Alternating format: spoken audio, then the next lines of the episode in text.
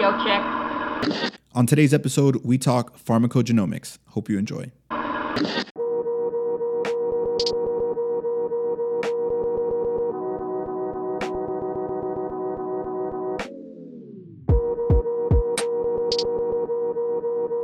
Hello, everyone. This is RX Radio. I'm your host, Richard Waithe. I'm really excited about today's episode because we're going to be talking about kind of current state of the union now with pharmacogenetics and the future. So I'd like to welcome Dr. Adriana Kekich. How's it going? Good, Richard. How are you? And thank you, by the way, for the invite. I appreciate it. No problem at all. Thank you so much for for being on here. I really do appreciate you taking the time uh, to do this with us. So um, we have a lot to talk about today. Um, but before we dive into some of the deeper questions um, about your role, um, your experience in pharmacogenomics, and what you're doing at the Mayo Clinic, um, first start by telling the listeners a little bit about yourself. Sure, and my pleasure, actually. So my pharmacy journey started in 1995. Uh, my very first class in pharmacy school was biology and human genetics. And I gotta tell you, it was a love at the first page. And that's where the idea of this personalized medicine really uh, started to kind of grow. And uh, I was in a third year of pharmacy school when my family and I moved to United States following um, a civil war we had in, in the, my former country, home country, Yugoslavia. And I was um, actually very lucky to be able to continue pharmacy school education, having graduated from Midwestern University in 2004. And during this time, being in pharmacy school, like many of us do, I was also working. So I was a pharmacy intern. And um, at that time, my focus shifted to more clinical space. Um, I worked in a community pharmacy. And uh, that opened my eyes to scope and impact of medication interventions on patients' lives. And uh, I saw that uh, as a pharmacist, as being this most accessible healthcare provider, um, I saw the impact that uh, my, my fellow pharmacists were making uh, in contributions really to their uh, not only acute, but really chronic disease management as well. And that truly inspired me. That kind of imprinted on me uh, in, moving forward. So, community pharmacy in general holds a very dear place in my heart for several reasons. And I think some of them are, are even more relevant today um, in, in this ever changing terrain of pharmacy as a, as a discipline and as a profession. And some of the lessons uh, that I uh, kind of reflect back on and con- they continue to follow me on this journey as well are value of building and bridging relationships with patients, physicians, healthcare um, you know, providers, and as you know, with the greater community as well, um, as well as uh, challenges and rewards of uh, participating on top of pharmacy license. And I remember the early days; it was all about you know immunizations and uh, medication therapy management, which added that uh, additional fuel to my uh, fire on being on uh, you know on the right path in a way choosing a pharmacy as my as my career choice. And so I was also very lucky to have a very supportive team around me uh, and a forward thinking team as well, leadership team that is at the time. And so I was able to um, implement some of the clinical services related to mental health component, for example. Um, you know, we administered um, long acting antipsychotics to patients with, with uh, mental disorders and so on. And um, I would say that the two key lanes on this this path were really uh, and this path of advancing better the pharmacy practice for me have been dedication to personalizing medication outcomes and continuous professional development and education be it you know related to pharmacy education genetics in general social studies and so on um, and i would highly always uh, you know encourage students who who rotated at me at, the, uh, at that time and even at this time to kind of expand on their thinking, um, maybe take online classes related to not just core pharmacy activities, but uh, other ones that are supportive of, of pharmacy as a, as a profession. And a lot of what I have done, uh, especially in in the last maybe ten years or so, we're really learning about uh, things that were happening in genomic space with AI, uh, kind of evolution and revolution taking place. Um, you know, many precision medicine conferences taking place. So I was really um, uh, keenly aware of those and trying to participate in many of them. And that's ultimately what led me to this uh, current position, current role. So I think it's great to hear that you kind of have that that foundation in community pharmacy. Would you say that it's you know a lot of the things you do now? It's like you you envision kind of almost kind of creating the future of what you hope for community pharmacy to be like, um, you know, in times to come. That is exactly right. Because I mentioned the medication therapy management, um, and I currently, in this role, uh, I still do medication therapy management. And so the role of the pharmacist as this patient advocate early on, understanding that early on this was um, kind of a key component in, in building relationship with patients, and then, of course, bridging relationships with providers and their greater healthcare team was actually crucial. And adding these elements, I oftentimes say, you know, like pharmacogenomics that I currently do is pharmacology on steroids. And I, I definitely uh, would say that medication therapy management was one platform where that pharmacology knowledge became really uh, crucial. That makes so much sense.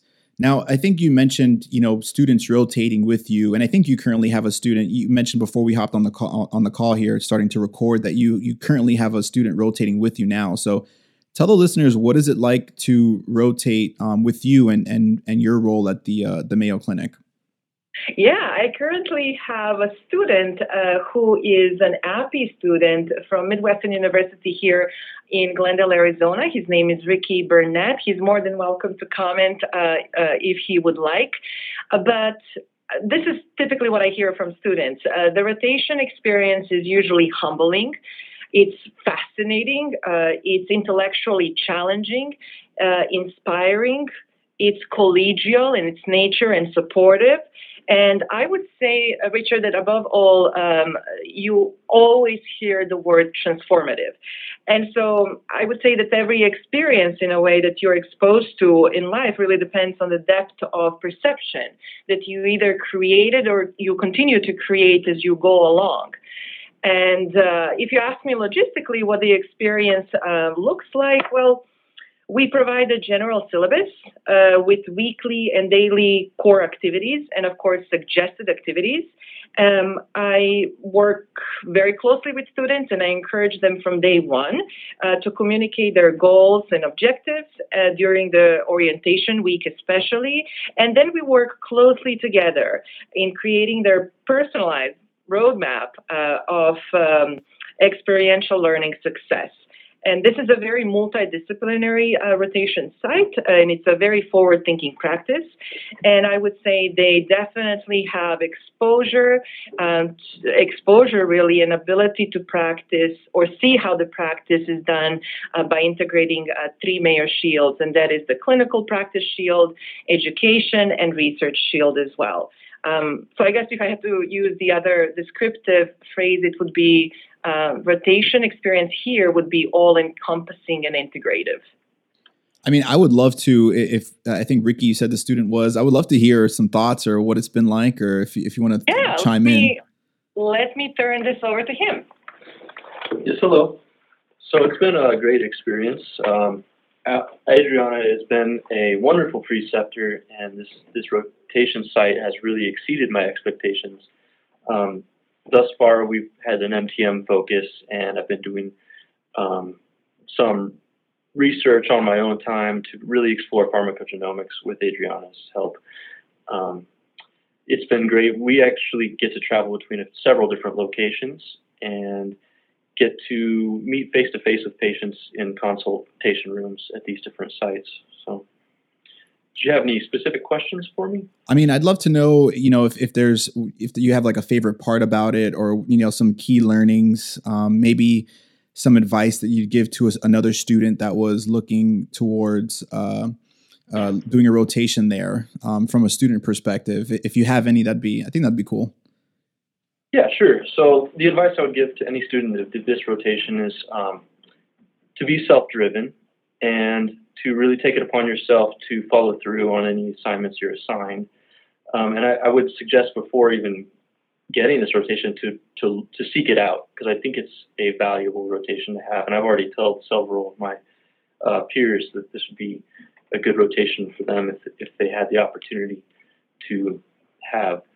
Um, as far as other advice, perhaps just um, obviously the, the general things that all students should have is positive attitude and um, open-mindedness. I'm seeing a lot of things here that I did not expect to see, um, specifically pharmacogenomics and um, just the disease states. There's a wide array of disease states that I've already got to see firsthand. Yeah, that's awesome. Well, I, I don't want to let you steal the show too much here, so I'll I'll uh, I'll get back to uh, uh, to talking to to Adriana um, about, so about her role. But thank you so much for for your input. Really appreciate it.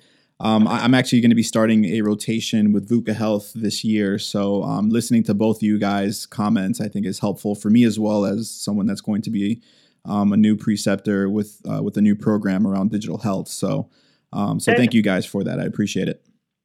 That is great. Thank you. All right. So, um, Adriana, what yeah. what's your what's your role like there? Um, what is it that you are are doing um, uh, primarily at the Mayo Clinic? So that's a really good question. I often semi jokingly say that my full focus is really about the drugs and genes and everything else in between that can affect patient outcomes. Um, so, just to maybe bring us to the uh, kind of uh, um, to the same understanding here. So my current role is a pharmacogen. I'm a full-time pharmacogenomic pharmacist. I'm currently the only one right now at the at the Arizona campus. Although I work very closely and collaboratively with my colleagues in Rochester and Florida. Um, we have very open and receptive, you know, collegial settings, so that makes things much much easier in terms of idea uh, exchanging and so on. I'm also an assistant program director to outpatient pharmacy education. So uh, my other love, obviously, is uh, really commitment to pharmacy education uh, and and other, I guess, intercepts on on uh, that would affect uh, pharmacy education. So. The, there are, in a way, uh, how I transitioned into this role, I think that the, the basis or foundation was really being uh, given an opportunity to practice in this dynamic, uh, innovative, as I mentioned already, kind of forward thinking and collegial setting. Um, my life's motto, as I'm sure you will appreciate, is challenge and support. So give me challenge and provide me support, and uh, I, I will uh, uh, excel. And so I definitely have plenty of that uh, in this role. And I would say the second focus for me has always really been personalizing medication outcomes, and that really has been my uh, focus for the past uh, two decades. So pharmacogenomics role is in a way an organic was really an organic next step in delivering that while practicing on top of my license. So if you ask me, if your question maybe is more, what do I do on day to day basis? Yeah, I would love to know that as well. That was actually going to be my yeah, next question. Yeah. What, what you you show up to work? It's 9 a.m., possibly 8:30 a.m., or even 10 a.m. Who knows? But what what is it when you first get to the office? What does your day start like, and what does the rest of the day look like for you? Sure. Well, I'm an early riser, so my day starts usually around 5 5:30 a.m. Wow. And I do not go to office at that time. Um, but I do actually try to kind of um, my day in a way is for most of us anyway starts the night before, so it's kind of like outlining the agenda for the day. Uh, in a way, listing your your veggies to eat first that morning, uh, work veggies that is, and so on. So no two days are truly alike, and that is the part that I absolutely love. Uh, but some of the core activities I would say would be related to providing a direct patient care. um, via pharmacogenomic consults. We do a lot of face-to-face consults. A lot of these patients are referred because of a variety of different reasons, but some of the top ones would be, say, polypharmacy, uh, medication intolerance, especially. We definitely see some gender uh, differences when it comes to medication intolerances in certain disease states and so on. So, usually I see referrals for complex patients. Although, Richard, I got to tell you, the terrain is changing, so we're starting to see some movement into more preemptive uh, PGX consult space. So that's one part of it. And the second large part of the day is really dedicated to several things. So I can spend a day uh, spend part of the day that is in supporting uh, research growth here in Arizona. Uh, we have several ongoing PGX-based research studies. I um, usually provide assessment and recommendations uh, regarding those, but I also focus that uh, try to to in a way, find time to foster collaborations for other pharmacogenomic uh, driven studies or projects. Uh, especially because my area of interest is related to psychotropics and this gender inequality and kind of layering other omics to to uh, to basic genomics when it comes to uh, these PGX driven consults. Uh, we certainly have many areas of, of, opportunities in terms of collaboration. So that's definitely exciting for me. And of course, you know there are daily meetings, uh, presentations, anything from pharmacogenomic roundtables when we do patient discussion or patient case discussions with my colleagues, or maybe grand round presentations uh, that I might do in different specialty areas, lunch and learns with providers, which I absolutely love. Um, and if I have a student during the time that I do um, lectures, I will invite them also to to shadow me during that time uh, to kind of give them an opportunity to have some to exchange maybe some ideas or or thoughts and feedbacks with uh, their medical student colleagues. Um, so yeah, it's eclectic. Yeah, and you you mentioned uh, you might get referrals at some points for uh, for, for complex patients or, or uh, potentially preemptive. Now, what is that normally like? Is it where you're communicating with another healthcare professional um, about a patient case, or are you interacting with some of these patients directly? Give me some insight into what that's like if you do get a referral um, for you to handle a patient case. Yeah, so that's actually a really good question you're asking. And there are many uh, paths, in a way, that a patient ultimately can be referred to pharmacogenomic consult, for example. I would say uh, so far, the majority of patient referrals I get are by providers themselves. So, in other words, a provider might have a patient who has either complex medication or medical history, um, or may have polypharmacy with some medication intolerances and sensitivities that are not necessarily explained by taking in consideration like the liver or kidney function or age uh, or drug drug even interactions and so on. So, they're kind of looking maybe for a deeper understanding what might be driving some of those uh, medication. Uh, results or outcomes. So that is one avenue. I will tell you that what we also see is it's not unusual that a patient will come in a, come in to a consult with a family member, and during the consult. Um, the, the family member or members are oftentimes inspired with what they have heard uh, that, or seen unfold. That I, I, in two weeks from that consult, I actually might have uh, several family members who will come in for their own pharmacogenomic, uh, you know, uh, consults because they find value in the information and knowledge given to them uh, regarding this interplay of drugs and genes.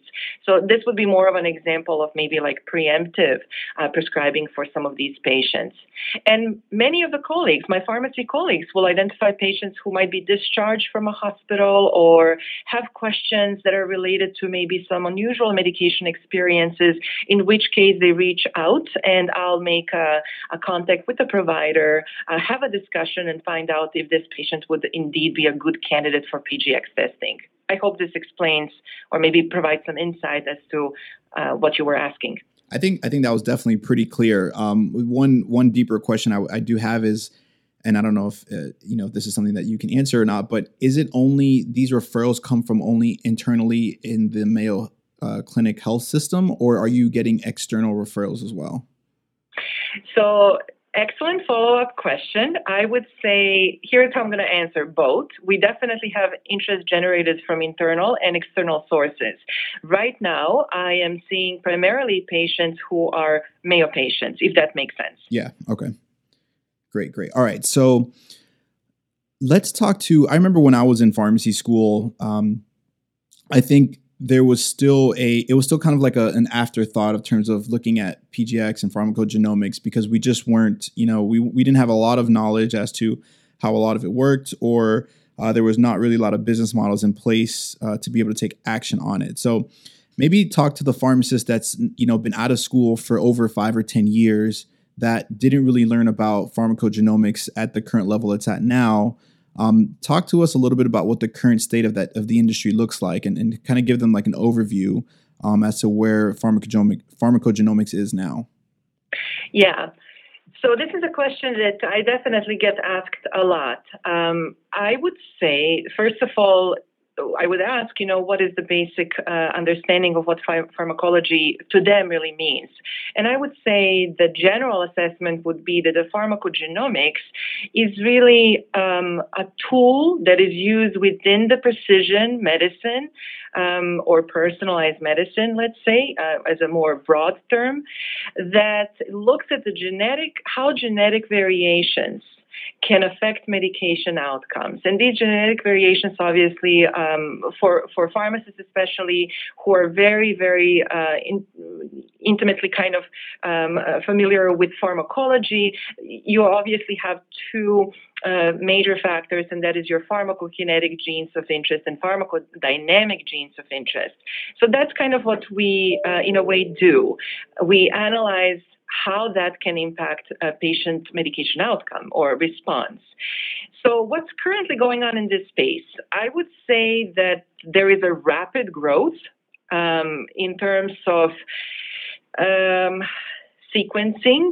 Uh, we're kind of moving away from genotype to more next generation sequencing. Um, so there is ra- rapid growth really happening within the uh, technologies, right? But there is still a snail speed when it comes to implementation and also reimbursement of pharmacogenomic testing and consults. So Oftentimes, Richard, when I meet with patients, especially if patients are referred for medication intolerances, they at the end of the consult they'll say, "I was validated um, in sense that there are some genetic variations that indeed have explained uh, their medication experience. So they feel a sense of validation. And this is especially, I would say, this is especially seen in arenas such as, you know, pain management, uh, psychotropic medication use, and so on. And they also feel hope.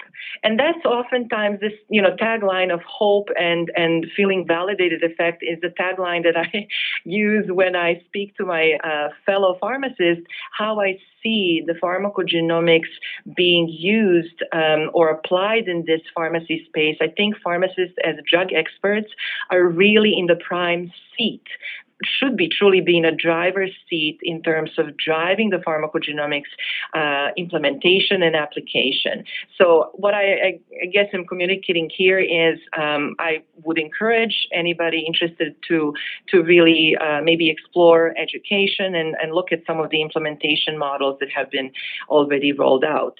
Um, and I guess another another thing is uh, I would say that we're moving away from this genetic exceptionalism, and that is that we're no longer in the space, or less so in the space, that this genetic testing is now viewed differently than any other clinical tool testing. So uh, it's just an additional tool, really, to individualize patient care outcomes, and pharmacists are in uh, in in prime position to to drive that uh, to drive that process you know, I never really thought about it being different. You know, as you know, you look at a regular CBC panel, um, you know, about how how that could be different from utilizing a pharmacogenomics panel. Now, yeah, it what is that testing like though? Is it is it the same thing that the you know some of these consumer products are using to test, or is there more advanced testing that happens in the clinical setting, like at Mayo Clinic? Yes, there is definitely more advanced testing because it's actually a clinical testing, and that's the differentiation between the two, at least at this point in time. So I'll give you an example. Um, in uh, at least this, this is the example that I um, oftentimes would share in terms of what I see in my practice. So we work with um, a couple of different, at least, uh, testing platforms, uh, pharmacogenomic testing platforms, including the uh, one of our internal ones. And so those genes that are included on those testing platforms are very carefully selected because they have something significant to do with medication, either metabolism or medication outcomes. And those genes are actually combination genes of either pharmacokinetics or pharmacodynamics, uh, pharmacodynamic uh, uh, proteins or, or, or, enzymes. And so it's uh, when I said they're carefully selected, they're selected because um, there is a uh, correlation between those genes and potentially medications that have either uh, FDA labeling guidelines at this point, or a lot of times um, you will hear us refer to like CPIC guidelines, uh, which is a clinical implementation pharmacogenomic consortium uh, guidelines that ultimately look at the evidence and data that comes from different centers in the United States and really around the world and say what's the clinical utility behind this drug gene pair.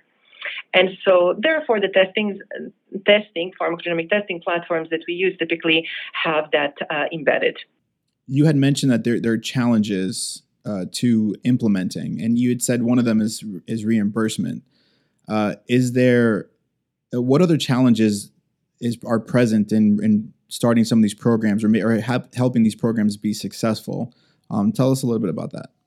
Yeah, so I think uh, successfully implementing pharmacogenomic uh, testing and, and uh, recommendations, assessments, and so on into your routine clinical practice uh, truly requires an efficient process uh, to not only order genetic tests, but also uh, how to properly report the results to clinicians and patients, and um, kind of think about some longitudinal effects of their care as well.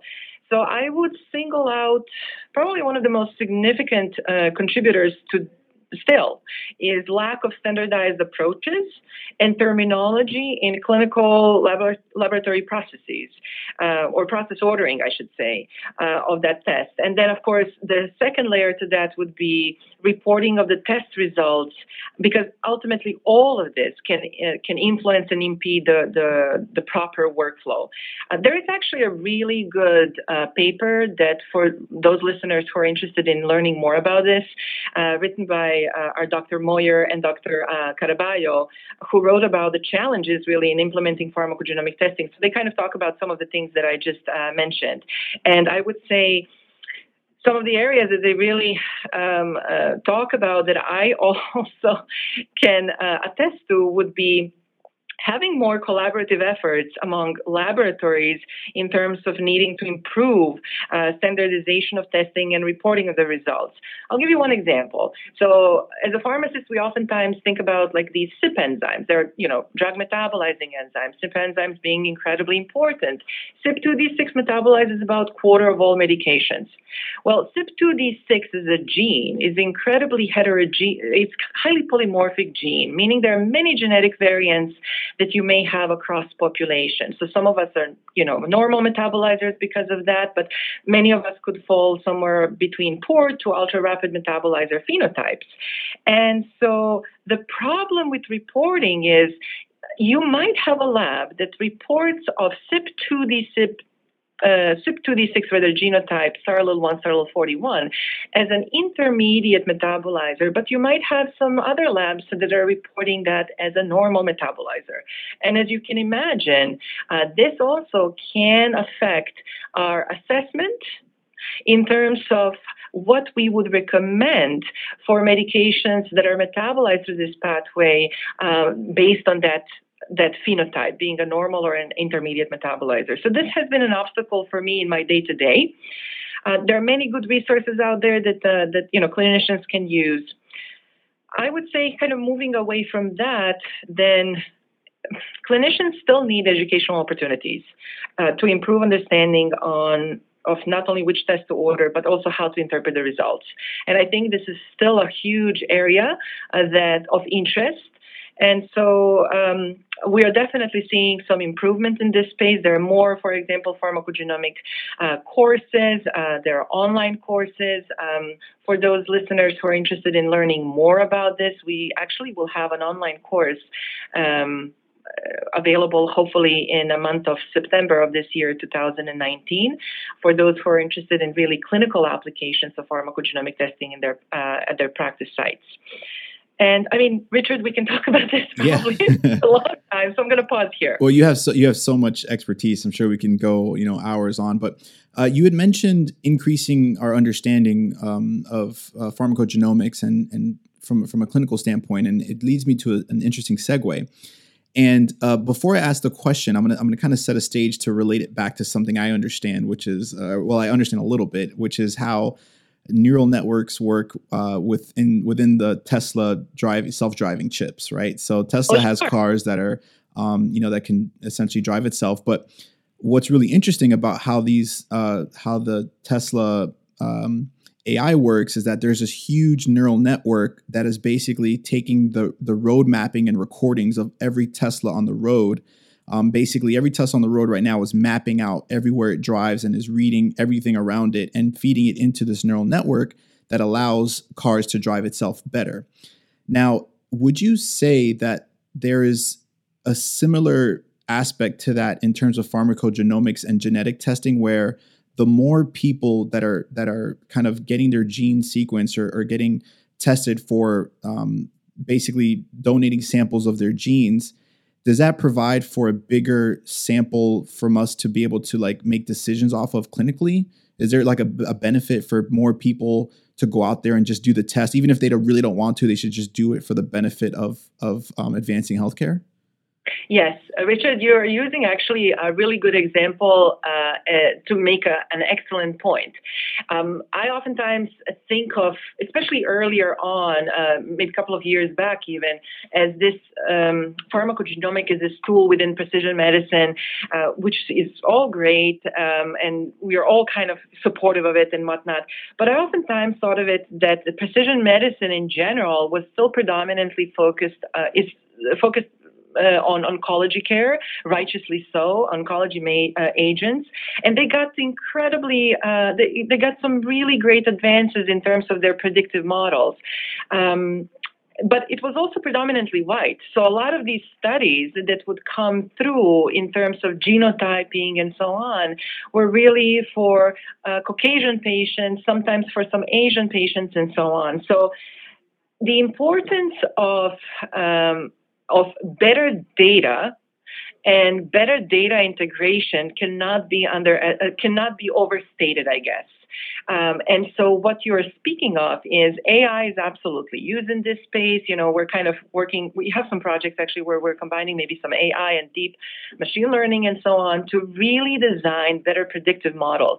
The more of us get genotyped, and it's actually not even genotyping, I think we should be really discussing more of the next generation sequencing or at least sequencing because and let me make a distinction. The genotyping really refers to the fact that you're scanning for already known genetic variant. Okay, with sequencing, you have ability really to scan for the variants that may not have been discovered yet. And that's the beauty of getting more information and integrating more data in better predictive models. It's very interesting. Create better predictive models. So, yes, I, I, kind of agree to what you have said, and I'm a huge proponent of, of kind of driving that process forward. Okay, so everyone go do a gene test. Just my take or my ask would be, uh, well, right now maybe not so much, but ultimately my task, my ask would be do the whole genome sequencing. Ultimately, yeah. um, I mean, there are many, obviously, uh, some you know logistical obstacles to that right now, especially the integration into the electronic health system, and we definitely need uh, more effective and efficient platforms when it comes to that. But um, yes, the short answer is yes. Nice. All right. Uh, so to wrap up here, just got a couple more questions for you. Uh, what is the most? Ex- what are you most excited for about the future of pharmacogenomics? I know we talked about a lot of things and a lot of benefits that come out of it, but is there anything in the pipeline that you think is really interesting that you're really excited about um, in in the industry of pharmacogenomics? Yeah, so I will speak from from. This is going to be a very biased take, uh, so take what I'm saying with a grain of salt in a way. Uh, but here is kind of what I'm excited about, and this this is definitely some of the trends that I'm seeing. I'm excited about uh, really entering the space of more preemptive prescribing, or excuse me, preemptive testing for preemptive prescribing. That is, where the results are already available for a physician or prescriber in EHR where there is really no delay uh, or further delay to patients' care by selecting medication therapy uh, by doing what we're doing right now. So basically, minimizing trial and error prescribing by this more preemptive uh, testing taking place. That's number one. I already kind of talked about moving away from genotyping to more uh, you know, next generation sequencing. So I think that's already taking place. It's already happening. The part that I am incredibly excited about, and I think that's the, in a way, the, the trend that we're, we are seeing already, but it's going to be explored further, is going to really be this integration of other omics. So, you know, metabolomics, uh, which is essentially, you know, studying the metabolites you know, psychiatry is a perfect example of something like that. Uh, and then, of course, adding proteomics, uh, microbiomics, uh, and all of these other you omics. Just, you just said a bunch of words I've never heard before. So that's awesome. yeah. So, but you know, essentially what I'm saying with that is right now we're very focused on genomic data. And oftentimes when I meet with a patient or when I talk to my colleagues, I, I will point out to, to the following, and that is pharmacogenomic testing will give you, in a way, your baseline, um, you know, uh, kind of things that you're born with, right? Um, you have a particular expression of a CYP2D6 gene, for example. That's your genotype. But there are many other things that can affect your phenotypic expression of that gene. You know, if you're a female, we know that there is a huge gender uh, inequality when it comes to expression of certain enzymes or genes, I should say, really. Um, like CYP2D6 is a prime example. We know that uh, for female patients, when they get pregnant, CYP2D6 enzyme gets induced. So, uh, in terms of the phenotype, patient is no longer a normal metabolizer if they were prior based on the genotype, but they now have converted to an, a rapid or an ultra rapid metabolizer.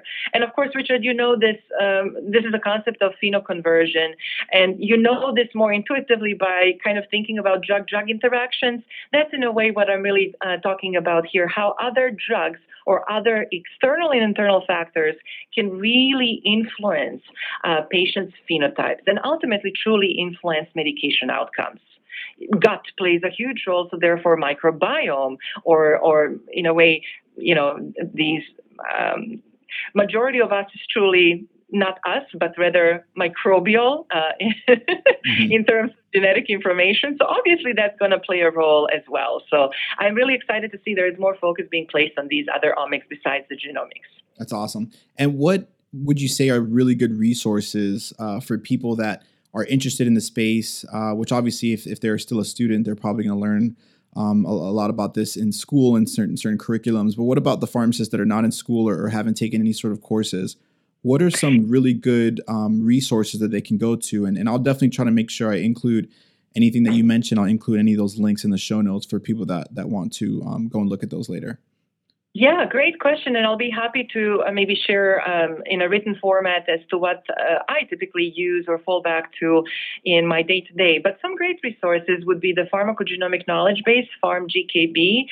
Um, PharmVar is a pharmacogenomic variant uh, so if there are particular variants that they're working with and they need to find more information, they can uh, use that there's there are some guideline bodies such as uh, CPIC that I mentioned. Um, Dutch pharmacist working group in Europe also plays a huge role, sometimes uh, providing direction for, for medications, obviously, that we use here as well. Those are all really great uh, resources. And I got to tell you, I still go back to what I said originally pharmacogenomics is pharmacology on steroids. If there is one um, bit of advice that I would share, and that is get to really know your pharmacology well. So, what I use in my day to day would be like up to date, Micromedex, because because I need to have a quick reference or quick glance at metabolic pathways of the drugs that I'm working with. Uh, but I'll be happy to share some other ones. And of course, I cannot underestimate or um, not underestimate, rather, I cannot speak more of uh, PubMed uh, as the go-to in terms of looking at the studies. Uh, this, of course, is a bit more time consuming, but it's absolutely essential. Yeah, those are great resources. I'll definitely make sure anything that you share with me, I'll put in the show notes for people to take a look at later. Okay, bonus question. If you had to take someone out to dinner and that person had to be famous, which means they should have a Wikipedia page, who would that person be? They still have to be alive, by the way. Who would that person be and why? And you cannot pick any of the presidents or their wives. uh, did you say that person does or does not have to be alive? They do. They do have to be alive today. Oh, well, and they have to be it, famous.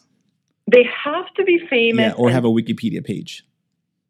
I would say, okay, this is an off uh, off the wall one, but Tom Waits. Tom Why? Waits. Tom, this has nothing to do with pharmacogenomics. This has to do with other parts of, of uh, my, I guess, my personality. That's why. That's why I love this question. I, I Yeah. can't wait to hear why. Tom Waits is an incredibly talented and creative uh, musician who is non-conventional, and I love his non-conventional approach to life, to music, uh, and that's kind of his philosophy. So I love people who really, um, you know, play music to their own uh, drum beats. I don't even know if that's a saying, but I'm Yeah. saying it now, I guess. I love people that have this sense of, of character and integrity that they kind of uh, uh, stay uh, original and uh, rather stay true to throughout life. That's great. I, I hope more people take Thank that lesson of life.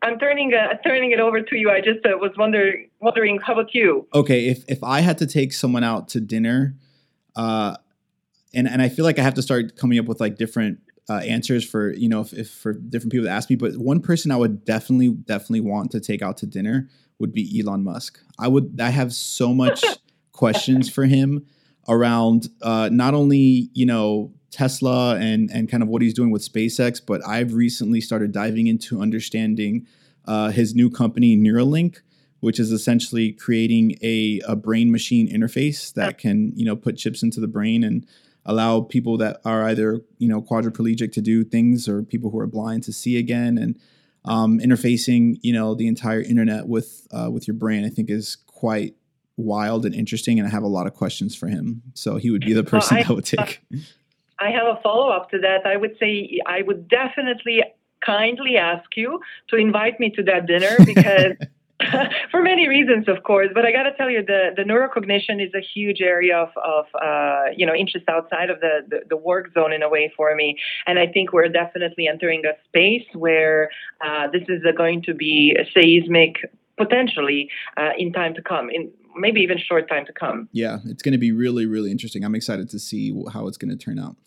All right. Awesome. well how can people connect with you if they want to reach back out um, after the after the uh, episode Oh, uh, simply uh, look me up on LinkedIn. That's probably the best uh, and easiest way to connect. Uh, so, uh, Adriana Kekic, you can Google LinkedIn Adriana Kekic, and uh, there I will come. Perfect. And I will definitely include that link in the show notes below. Adriana, thank you so much for your time and your expertise. We really do appreciate it. Absolutely, my pleasure. And I just wanted to recognize Ricky once again, uh, and I appreciate his contribution and commentary as well. Yes, thanks, Ricky. We appreciate you. Thank you. Thank you.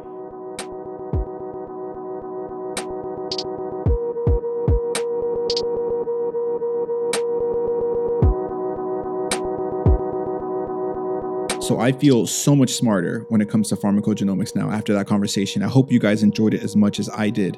Do not forget, uh, I will be including any of the resources that she provides me. I will include that in the show notes. Um, so if you want to go back and, and check any of that out, please connect on any of your favorite social media platforms. I'd love to know what you thought about the episode. And as always, thank you so much for tuning in. I hope you have a great rest of your day.